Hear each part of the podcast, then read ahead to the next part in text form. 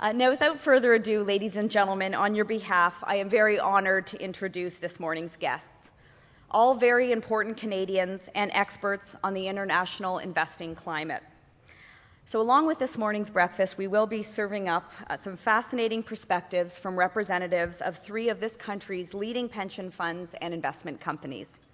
I know they have a lot to say and a lot of terrific advice to share, so please let me introduce each of them briefly before turning over the microphone to our moderator, Danny Asaf. Ontario Teachers Pension Plan CEO Jim Leech oversees the management and administration of pensions for 300,000 people. Teachers is also considered one of the world's leading private equity investors. Mr. Leech has been with the company for 12 years and in the role as president and CEO since 2007. Um, obviously, a wonderful year because it was also in 2007 that Michael Nobrega took on his role as president and CEO of OMERS. Previously, he was their chief investment officer.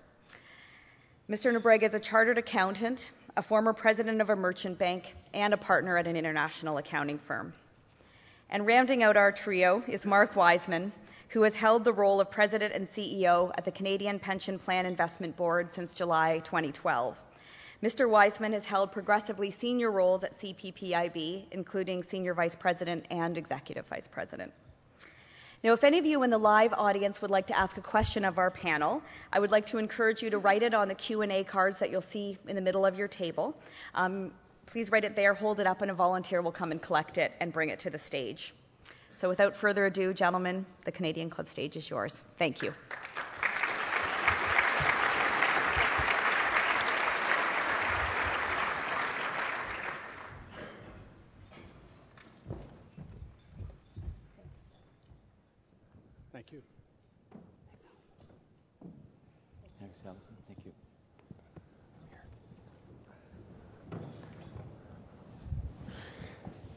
Great. Good morning, everybody. Thank you very much for joining us. And uh, on, a, on, a Monday, on a Tuesday morning after a holiday, and I have to say, one of the reasons we had to have this event today is because these gentlemen and their institutions represent so much of the Canadian economy that we had to have it either on a holiday or for sure before the markets opened. So, one of my key jobs today is to make sure that uh, these gentlemen are back at their desks by 9 o'clock, or I think Mark Carney is going to be calling up and uh, giving us all uh, a lecture. so I have my, myself, I have three very important roles today. I got to read those questions that I've been given very slowly. Secondly, I got to make sure that these guys get back to work by nine o'clock. And thirdly, if God forbid anyone tries to do them any harm, I'm supposed to take the bullet. Somebody figured the lawyer is the most expendable one of the group. So, on that note, uh, this morning we wanted, it's our, it's our privilege and honor to have these three uh, distinguished gentlemen with us and what they represent to Canadians and all of us, and to get a chance to hear about three basic themes that we're all very interested in, which is essentially what they're doing internationally as leaders and Canadians out front in the global marketplace. Secondly, what's motivating them to do these things. And thirdly, maybe we're able to get a little bit of, a, of, of some lessons and some some insight into things that can help us within our own business. So, on that note, I think it would be a good time to get started. And, uh, and uh, good morning, gentlemen, again. Good morning. So, to begin with, uh, on our initial theme of what are you doing internationally, uh, Jim, you announced the opening of a Hong Kong office this year. And we're curious as to what prompted you to do that now, and is this part of a larger strategy to open more international offices globally? I won't comment on whether there's a broader strategy for more offices, but just comment on, on Hong Kong itself.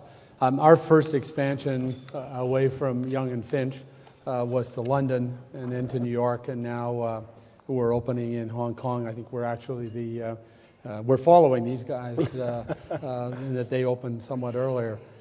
I mean, the fact of the matter is that we are moving from a G20 world to a G2 world, um, and that's China and the United States. Uh, world trade uh, flows are uh, going to explode in Asia. I think uh, by far the vast majority of world trade flows in the next decade, two decades, will be in the Asia area. Um, you got to go where the growth is, and that's why we're placing uh, an office there to have uh, feet on the street so we can participate in that uh, in that growth. And do you see that just uh, to follow on to that? And Southeast Asia, I mean, Hong Kong, you've got here, but Southeast Asia, Malaysia, Indonesia, are those places you've been you've been thinking about or looking at? We've made some investments in in uh, some of those countries. Um, you know, everybody focused when they were talking about emerging markets uh, on the BRIC countries, mm-hmm. uh, so defined by Goldman Sachs uh, decades ago. Um, well, really, there's now the the, the more uh, up-to-date lexicon is the N11, the next mm-hmm. 11, mm-hmm. and that does include Indonesia, Philippines, Bangladesh, all sorts of countries North, North that. Korea.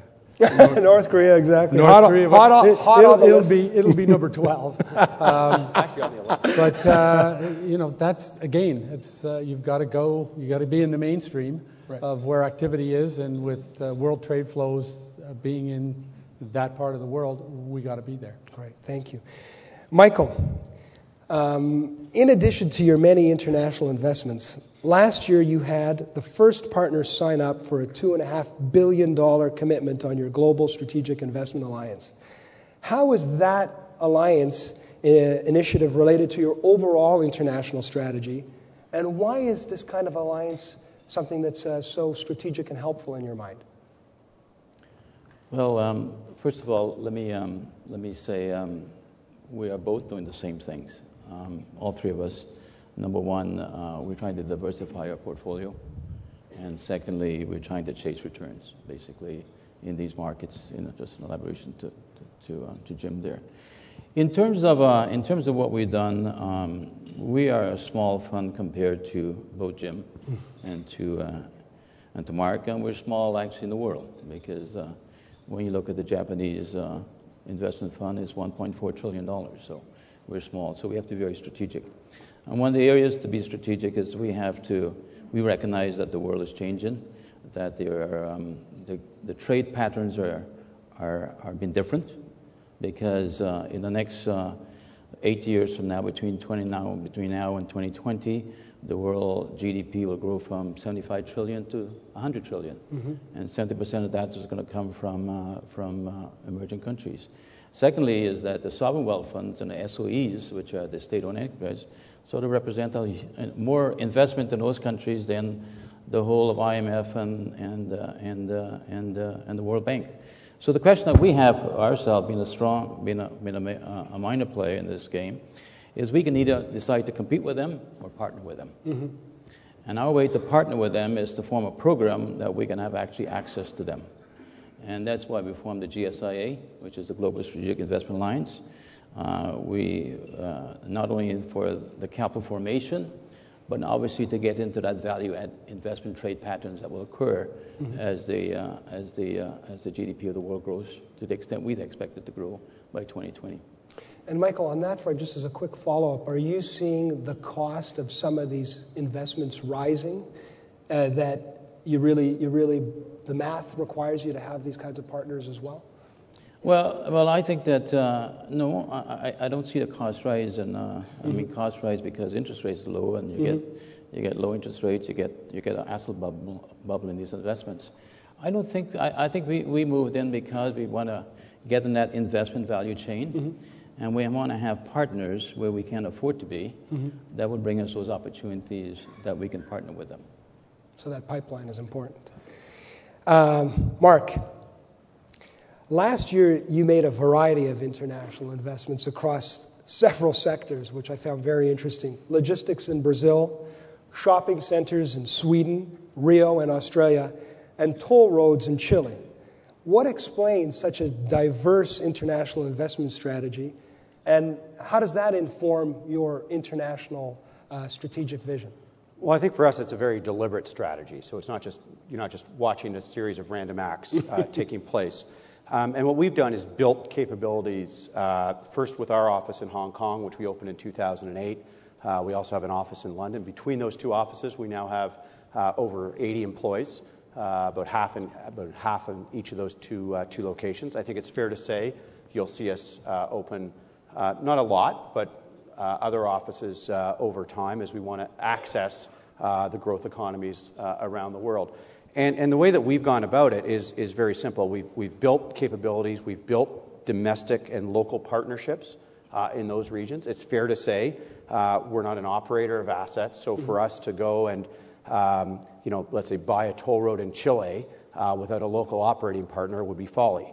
Um, so our model, and it's not dissimilar to what uh, uh, Michael or Jim are pursuing uh, with OMERS and teachers, but our model is to find the best partners locally. That means we have to have people in the region to build those partnerships, to create those linkages, to manage and govern those investments.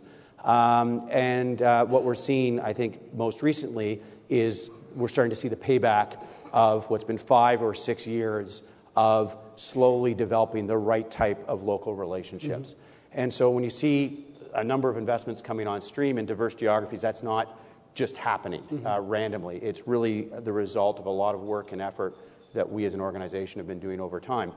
The general strategy for mm-hmm. CPPIB overall is diversification. And that just makes good investment sense. Uh, and in fact, uh, in 2005, when I joined CPPIB, Um, we had over 70% of our assets invested in Canada. At the time, the foreign property rule had just been uh, eliminated. Everybody mm-hmm. uh, remembers that. Today, less than 40% of our assets uh, are invested in Canada. And we just think that that is wise portfolio management, diversify by asset class and diversify by geography, but do that in a very disciplined and systematic way.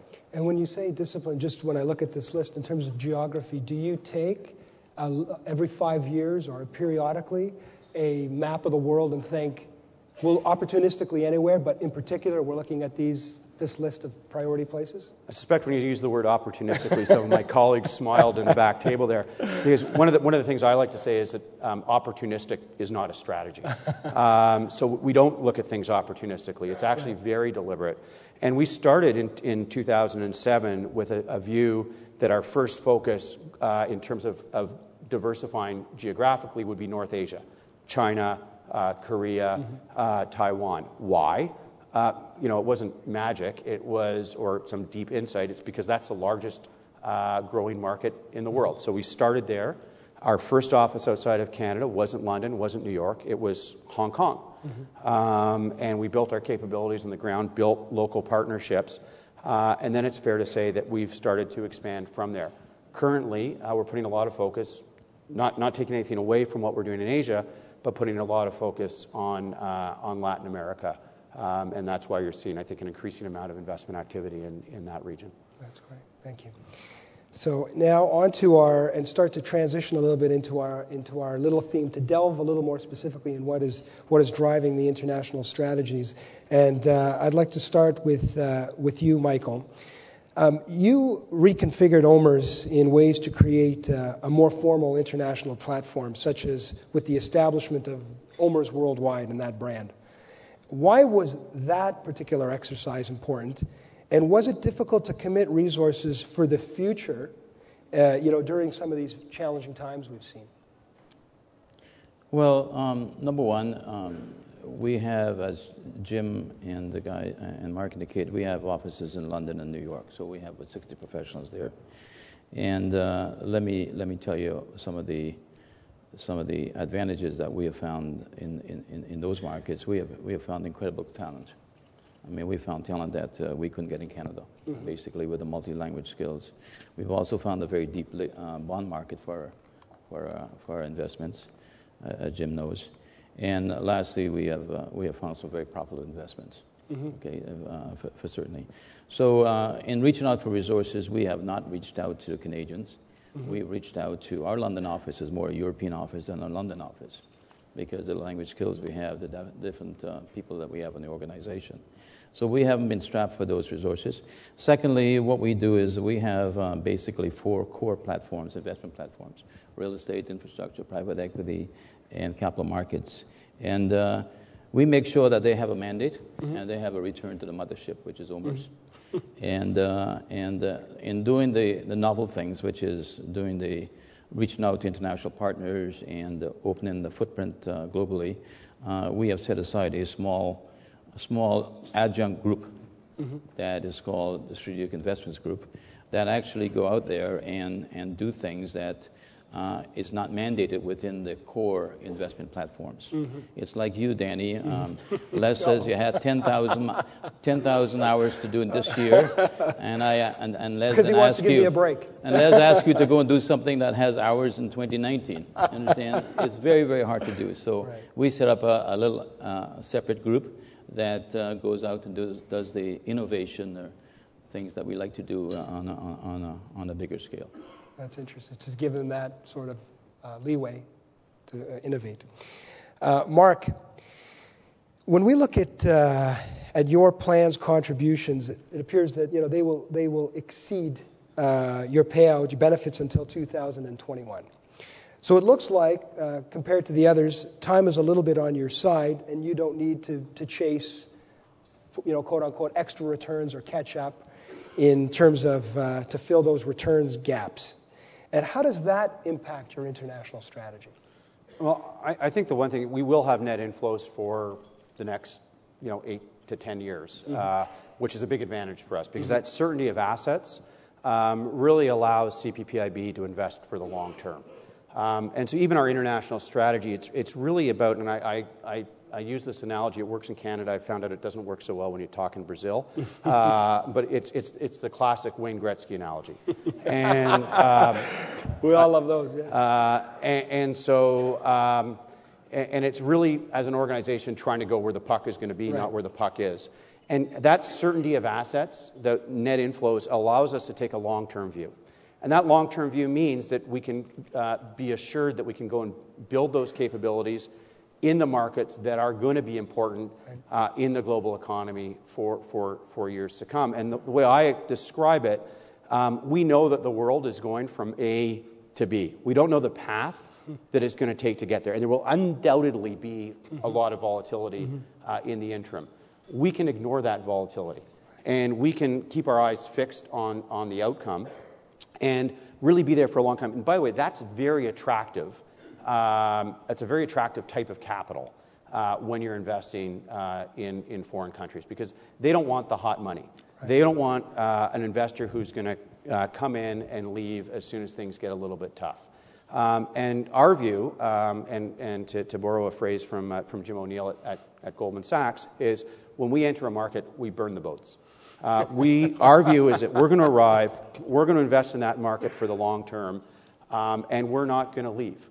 Um, and so we've made a strategic decision. It's a long-term decision. Our capital uh, is long-term, and we can really think differently mm-hmm. um, because of that certainty of mm-hmm. assets um, than an investor that requires uh, near-term um, liquidity.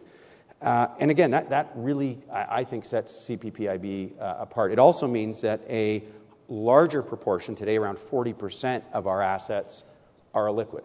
Um, again, we don't need the near-term liquidity, so it allows us to invest in private real estate, infrastructure, private equity, and private debt um, to a proportion that would be larger than most, certainly most individual investors and most institutional investors could, could bear. Fascinating. You're getting to implement all of the things that we've read are the prudent ways to do it, and you have the, uh, the, the plan and the, the vision to do that. That's you, your question has a, has a subtlety in there that, um, that may uh, be lost on, on, on people. Um, you know, we're a very mature plan and a maturing plan. Um, we have one of the largest payrolls in Canada, just under $5 billion a year that we pay out in pensions, and we receive about $2.1 um, uh, billion dollars that in each year, which which means that we're uh, you know we're behind the eight ball on the first of January every year, um, which is different than I think Michael. You're you're basically even, right? Inflows and outflows, and, and Mark, as, as you said, has, um, has inflows. And it doesn't necessarily, well, what it changes in your investment outlook and, and, and, and philosophy and strategy is you've got to be much more concerned about and much more focused on your liabilities. So we don't consider ourselves an asset manager right. uh, who's trying to get the best top line on uh, on asset returns, notwithstanding the fact that we have been able to get the best top line in asset returns. Um, but we are focused very clearly on the liability side too, and making sure that you don't get too mismatched. So one of the biggest drivers of our investment um, strategy going forward um, is understanding those liabilities and the way they move and trying to match them as much as possible. Uh, so it's just a, it's a subtlety. We're not concerned about liquidity because all of us are in it for the long term, mm-hmm. et cetera. But we've got to keep an extra eye out on those liabilities. Well, that's one thing to point out, and, I, and I've noted, noted here that you, your team has won awards for the returns it's done and, and, and, accomplished, and really it's a matter of the demographics of your group that you find yourself in such a deficit. But, does, but Jim, does that. Well, correct. Correctly. Two weeks ago, that deficit was cured. Fantastic. But does that, does that, that, that, that demographic structural issue, does that, does that weigh on you in any way looking ahead when you're trying to think about where you're going to invest or how you're going to invest, or you just keep the path well, straight. it weighs on us on how we run this pension plan. Mm-hmm. Again, we're a pension plan, not an asset manager. So we have to manage the liabilities as much as we manage the assets. So I spend a lot of time with our two sponsors um, working on plan design uh, changes and possibilities. Two weeks ago, uh, we made, uh, or they made, uh, changes such as uh, eliminating uh, inflation protection going forward altogether. Mm-hmm. Um, it makes a huge difference mm-hmm. on how you can then manage the plan because by taking that, by, by giving that flexibility to the plan, we can now afford to take a little more risk. Mm-hmm. Prior to that, we didn't have the flexibility to, to, take as much risk. So our asset mix would have just over well, about 45% in equities, which is probably lower mm-hmm. um, than my two colleagues up here, simply because we could not afford to put that risk onto the young and future teachers uh, of this province. Now, with this flexibility, we can get a little more aggressive. Mm-hmm. That's very you know, Jim is right because Please. Uh, Jim is right because we have the same problem. Mm-hmm. I mean, uh, our contributions. I'm sure that he and I spend at least 40% of our time on the liability side of the balance sheet, right. and that's an issue that we both face. Uh, because uh, you know, a pension fund is a funny bird. Uh, it uh, when you make a loss, which is a loss below our discount rate, uh, anything you can make uh, in Jim's situation, I suspect, Jim, you have to make uh, $5 billion before you make a profit. Basically, that's what funds the future obligations for, the, for, those, for that year. So, uh, and the problem is if you have a loss, which is anything below 5 billion, it, it's like a mortgage. You have to compound your discount rate and carry it forward. It enters into your valuation. So not, we are very different from a bank, where a bank can make $4 billion loss and make a 4 billion next year and fills up the hole. We don't do that. That 4 billion is carried forward as actually a mortgage, which we have to fund at a discount rate, an interest carried discount rate. So we both have the liability side, and to some extent, uh, Jim is right. Our, our investment strategy is driven by our liabilities. Right.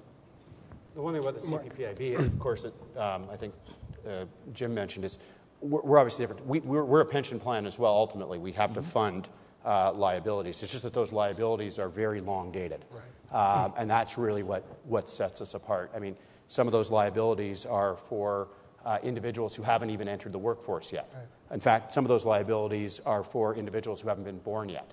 um, in all honesty, so so as we're, because we're the national, we're managing the assets on behalf of the national pension plan uh, which is a multi generational plan in, in nature, uh, the whole structure is, is, uh, is somewhat different. But it's not that we don't have to think about our liabilities. Because they're long dated, that means we can make a different set of choices uh, than a traditional closed group plan like OMERS or, or, uh, or teachers uh, is. One of the things, though, that um, is difficult is people always want to compare uh, these plans to one another. And at the end of the day, which at the end of the day is foolish because it's it's apples and oranges and grapefruits, right. um, and it leads to different different uh, portfolio decisions. It leads to different policy decisions, um, asset mix decisions. So we run our portfolio on an economic basis uh, at about 65% equities. Right. Again, that makes sense when your liabilities are long dated. If you want to think about it uh, in a you know a, a good analogy is we're like a 30 year old mm-hmm. uh, who's investing in their RSP uh, for the first time, and any financial advisor would say, well, you've got a long time until you retire. Uh, uh try and have a uh, high weighting to, to equities, maybe something close to 100% equities early in your career, so that you can pick up that equity risk premium. As you get closer to retirement, let's say you're 60, um, it would make more sense for your personal portfolio to be heavily weighted to fixed income mm-hmm. because you can't afford to have a loss. And that's really the difference at some level between the way that these, these plans uh, are managed. It also affects even things like, uh, like currency uh, management. So, for example, for a bunch of reasons, um, we don't hedge our foreign currency exposure for the most mm-hmm. part. Uh, guess what? When the Canadian dollar appreciates, it creates a, a fairly material accounting loss for us. Right. Um, but hedging is just a cost um, when your liabilities are long dated. So it's, it's, it's a complicated process, and each of these plans uh, makes decisions on those policy matters in a very, very different way. Uh, and yet people want to try and compare them, which makes no sense. Right. And, and it's, it's dynamic. I mean, we thought we were uh, 60 year old, and yet teachers keep living forever. That's it. I mean, I have, uh, I've got 107 members of our plan who are over 100 years old, and the oldest just turned 110 last week and Hallmark does Fantastic. not make cards. For that age. they will soon. On that note, just in terms of some of the broader issues, Jim, I know you were recently in Davos. And what were some of those big picture issues that came out of those meetings that you will actually take, you will, you will specifically take into consideration this year?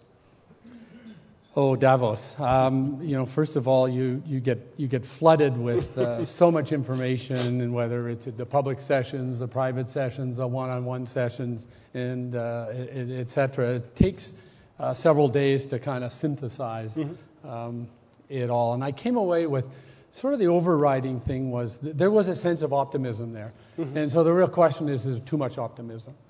Um, I came to the conclusion, and others did too, that the optimism really centers around the fact that the four main uh, fears that we had going mm-hmm. into 2012 didn't materialize. Mm-hmm. You know, they were that uh, Israel was going to bomb uh, Iran. Iran. Uh, we were going to have uh, a uh, the eurozone totally explode. Mm-hmm. we were going to have a double dip recession in the United States, and that China was going to have a hard landing face plant, and the, the growth in the economy was over. And none of those four things happened. Mm-hmm. Um, and so, my conclusion is that the world in 2012 proved that it's a pretty good crisis manager. We know how to manage crisis, and we're sort of going into 2013 pretty cocky, saying, you know, come on, bring it on, bring on the next crisis, I can handle it. Um, and yet, if you really look what happened in 2012, there wasn't a lot of progress against those issues that are underlying and that are the real issues mm-hmm. um, inequity, uh, mm-hmm. uh, youth unemployment, uh, education not uh, lining up with where jobs are, uh, you know, violence against women, uh, lack of infrastructure, fiscal deficits. If you look at the countries who boast that they made progress on their fiscal side, they didn't really. What they did is they cut investment. They didn't really cut expenditure. Mm-hmm. And by cutting investment, they're not helping themselves for the future. So my concern is 2000, and I came away with this concern that 2013, um, we're feeling pretty good, uh, but it may be a lost year because we're waiting for those crises so we can handle those, and we're not really turning our mind to the underlying issues. Um, second point um, that I got was, and I did see some hope um, from the perspective of the private sector some people coming to the conclusion that we can't leave everything to government to solve.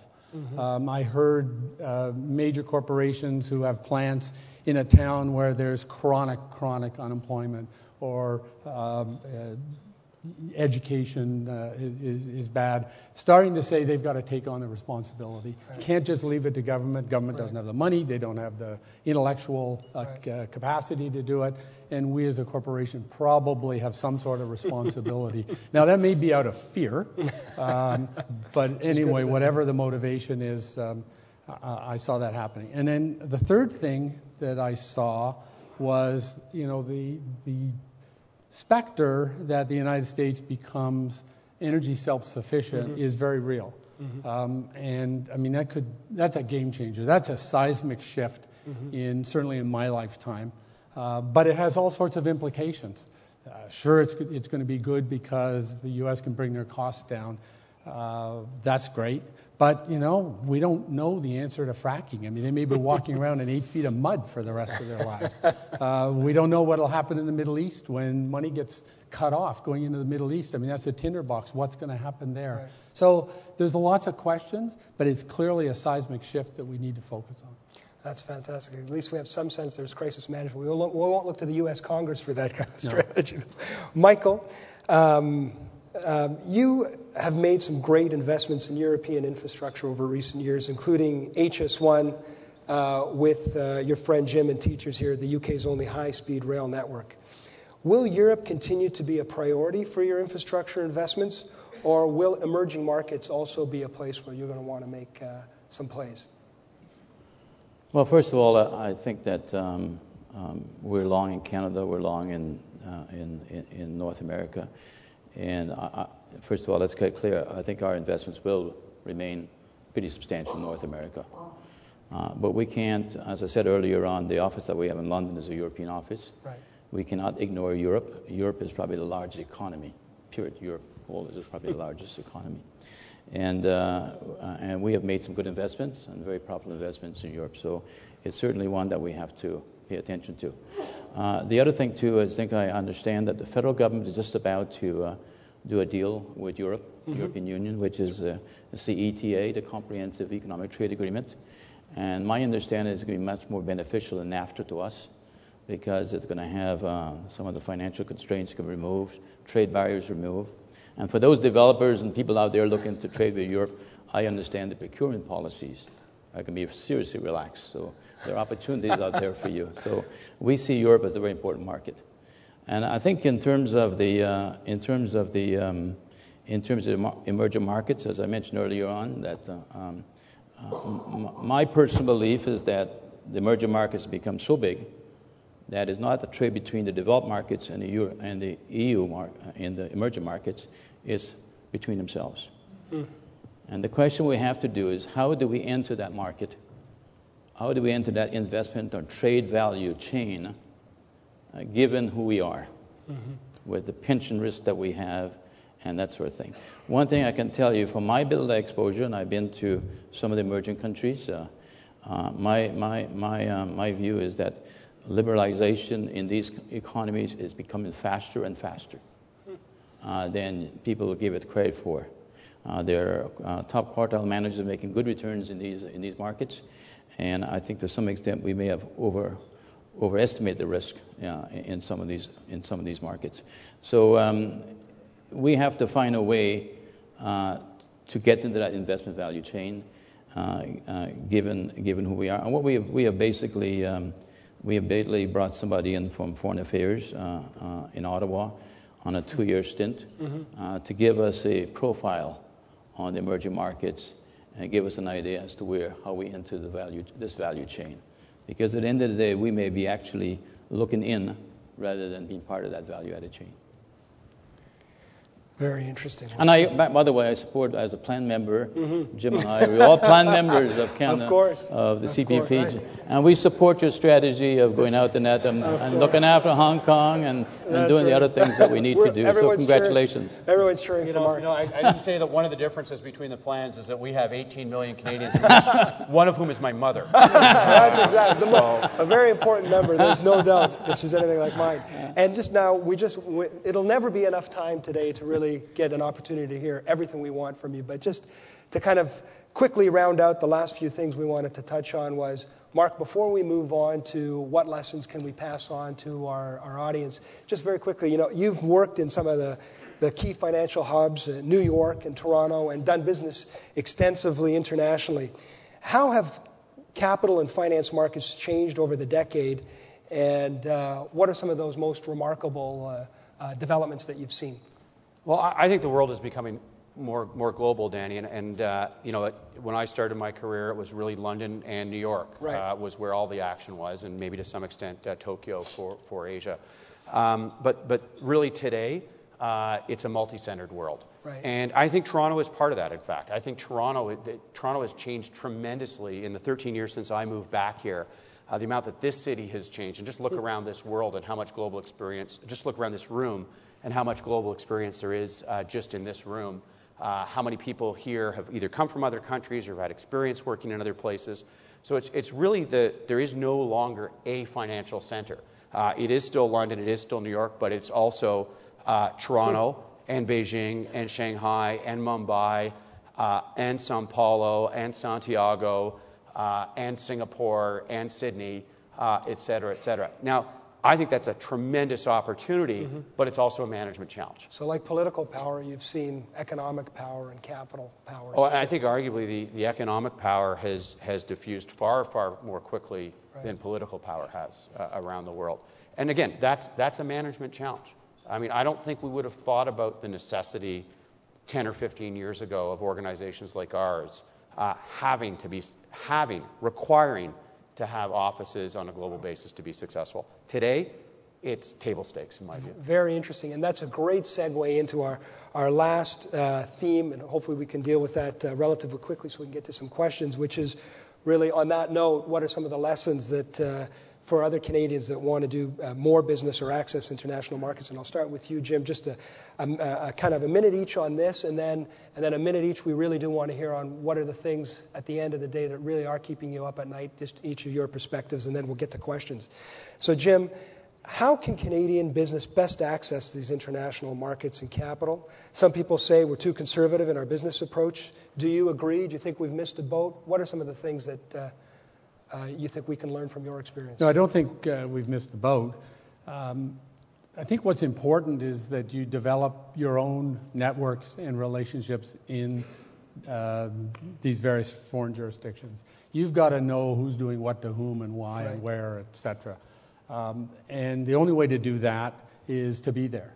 Uh, our experience when we moved into Brazil, for example, we took down uh, probably it was about a dozen of the most senior people, uh, teachers, for just less than two weeks. And we put them in there, and we met the, the uh, head of the bank, the minister of finance, the president's office, and we held cocktail parties every evening for business people who came. And it was amazing. The first few cocktail parties, you got the you know hired guns came, sure. and you know by about the third or fourth day, you started to get the owners, the guys who really made things happen. Right. And you start building those relationships, and it takes time. Right. Um, I, I, can remember in a previous business uh, when we'd open a new office and somebody say, "Well, what's you know what's my quota? How much how right. much business do you want right. me to do in the first right. year?" And I'd say, "I don't care if you do anything for the first year and a half, but build relationships. Um, you can't walk in there with the hubris of." Uh, of a North American saying cocky, we know what to do, etc. It doesn't work. You know that's and and you'll have your behind handed to you. That's very encouraging because I remembered reading a quick note about Colgate Palmolive. They wanted to test some product. They sent a team into a village in India that lived there for like three or four weeks just to get a feel for how people use the product. So it's great to know that yeah, Canadians in, like you are doing that. Fly in, fly out doesn't, doesn't work. work. Uh, Michael, how have you gone about building global investments and partnerships, and what are some of the lessons that you can pass on to the rest of us? And what strategies and approaches have been the most effective out of the things you've tried? Well, I mentioned earlier on the GS, uh, the Global Strategic Investment Alliance. We only have a minute to go. Uh, let me let me let me go to the lessons learned, um, uh, and it goes to um, Mark's question of these plans are different. I think we tend to hedge all our exposures in the foreign markets, and we find hedging strategy. We find that currency risk is probably the most important part that we have to face. Uh, there are certain things that uh, we tried in some countries to to hedge out and it can cost you to 200 to 400 basis points annually, and that's a big cost wow. when you're looking at things. So, Mark has the privilege of, as a Canadian, as a as a plan member, I, I keep it on a hedge because it's a it's uh, eventually it'll come around, but we can take that exposure based on our liability profile. Uh, the second thing I think we have learned is that um, you have to be concerned with counterparty risk. Mm-hmm. Mm-hmm. I mean, uh, I mean, no, uh, a lot of people don't give the uh, the the the the, um, uh, the, ex- the, the due diligence to credit risk, which is your, your counterparty risk. And the third thing I've learned is that um, liberalization in these these uh, these countries is moving much faster because of the EU, because of the IMF, because of the World Bank, all that stuff is available to them now. So what took us like 70 years to get to Canada on an mm-hmm. energy policy mm-hmm. will probably take these countries five years to get to an energy well, policy. It's interesting you say that because the EU apparently in session talks with Turkey. They have tripled their GDP in the last decade. So there's a prime example of And the last thing I learned is that I, when I visit these countries, uh, the, the level of education of the elite, many of them come from Oxford, Cambridge, mm-hmm. Harvard, and uh, they form a chain around the world that uh, we need to access, and we just don't have that. And that's one of the things that I've learned, the four, four lessons I've learned in looking at these opportunities. Valuable. Thank you for sharing those. And Mark? Yeah, last thing I would say, just very quickly, is uh, hire for global experience. Uh, all of these businesses are knowledge-based businesses, mm-hmm. um, and hiring people with global experience is critical to long-term success. Whether you're hiring into one of your uh, international offices or, or here at home, the way I like to say it is, uh, the person we don't want to hire anymore um, is the kid who went to York Mills Collegiate, uh, uh, you know, s- studied at York, um, sorry, Pat went to work for TD Bank, um, and, and, and, and, who thinks, and who thinks that the Far East is Oshawa. Okay? Um, that's, that's, that's not the individual we're looking for. So we'll make a note of all those. The Far East is not but, Oshawa. But what we're looking for, what we're looking for, uh, what we're looking for is Canadians or others who are truly global citizens. And right. there's a huge advantage. I talked about it earlier, but there's a huge advantage we have in Canada and a huge advantage we have here in Toronto of being able to hire people that have language skills, that right. have studied, lived, worked uh, in foreign jurisdictions. And those individuals act, actually get us uh, ahead of the game uh, right, out of the, right out of the gate. Uh, I was in Colombia uh, in, um, in January. And you know, lo and behold, uh, we have a young woman who works for us who emigrated to Canada seven or eight years ago, uh, from, from Colombia, is, is Colombian educated and Canadian educated, and her ability to give us insight uh, into what's happening in the Colombian market. If we had to hire advisors, if we had to hire advisors to get that same insight, it would take us years and hundreds of thousands of dollars in cost. But we had it sitting right here uh, in, in, in Toronto. And in fact, I found out we have four Colombians wow. uh, working at CPPIB. And so that's a huge asset that many of us in this room have inside our organizations. We have to hire for that and we have to tap into that expertise. And that's going to give Canadians and Torontonians in particular uh, a big leg up as the world becomes more global. That's great. Okay, 15 seconds each, and then we're going to go to some of our questions. Just Thought it was done. Jim, I know this is a speed round now, but there's no prize at the end of it other than you get relieved of me asking you questions. Quickly, what's the most what's the most troubling thing or the most important thing that keeps you up at night these days? Oh, the liability side. Um, mm-hmm. Clearly, we can, you know, we've got a, a, proven team, proven year after year on the asset management side. They are fantastic, second to none in the world. It's that liability side and the evolution of the old style defined benefit plan to the new style hybrid plan, which is sustainable for the future. Michael politicians who refuse to make the right decisions. Uh, Mark. I sleep pretty well most nights. Um, it's the benefit of having long-term liabilities. Uh, look, I, I, think that there's, I, I, think the global economy is still uh, on tenterhooks. Uh, I think Europe, in particular, uh, continues to be problematic. I echo uh, many of the comments that Jim made earlier about um, a failure of um, global economic leaders to really address uh, the fundamental problems. And we keep kicking the can down the road, and at some point we're not going to be able to kick it any further. And I don't think we've made much progress uh, in that regard. No time for another question? How about one quick? Just because this is a really important one, and I know you've all done you've all done different things on this front, but innovation in Canada and the role that your institutions and your organizations and your experience can play in that. Just uh, maybe, uh, again, 15 seconds from each of you on how you see your role in that, uh, in that, in that uh, strategy for Canada. If you're talking about uh, venture capital, mm-hmm. we were one of the biggest investors in venture capital in Canada, um, and we have slowly pulled back. Um, our, uh, investment results have not been good, mm-hmm. and in fact, the investment results of venture capital around the world have not been good mm-hmm. for many years. Um, so somehow um, that whole industry needs a rethink, and uh, we'll wait to see if models change. But the current models don't seem to work. Michael? I think it requires a longer discussion, Danny, mm-hmm. uh, to be honest. okay. Uh, we, uh, we can decide. Part two, then you're promising. We, we can decide to become a nation of donut, uh, donut shops at the, at the, corner, or we can uh, decide to innovate. I think it requires a longer, it requires a longer discussion. Yeah.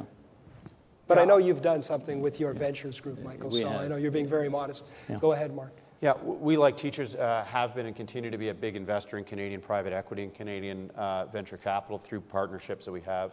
Um, What I would say is our job at CPPIB is to maximize the return for those 18 million beneficiaries without undue risk of loss. We don't have a public policy role. If it makes sense for us to invest in Canadian innovation because we can make an appropriate risk-weighted return, Uh, we will do that, and we're happy uh, to do it. Uh, but for us, it's all about maximizing the return for our beneficiaries, and we leave the policymaking decisions to policymakers, thankfully. But it's a tough set of, as Jim alludes to, and I think as Michael alludes to, there's a tough set of policy issues around this in Canada. Um, I think there's some movement being made with the recent announcements coming out of the finance ministry in terms of more funding for venture capital in this country. But the reality is uh, we do have to bridge that productivity gap. We do have to bridge the innovation gap. Um, and uh, I think uh, it's a big challenge for the country overall. Wonderful. Thank you very much, gentlemen. Greatly appreciated. Thank you.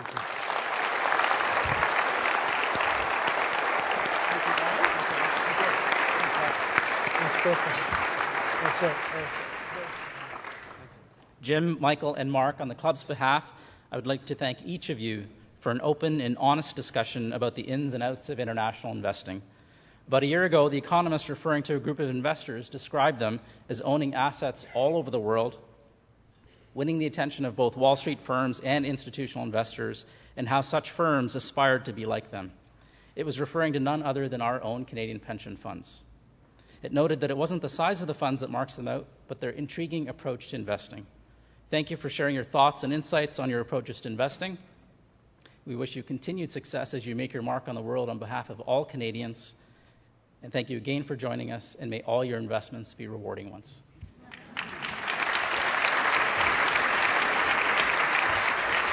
Thank you that was great.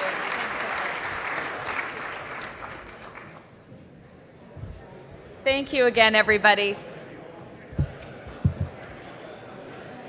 All I'm going to say is Mark Carney will be mad if everyone's not at their desk by nine. So thank you all very much for coming today. Thank you to Rogers Television, Ernst & Young, Torys.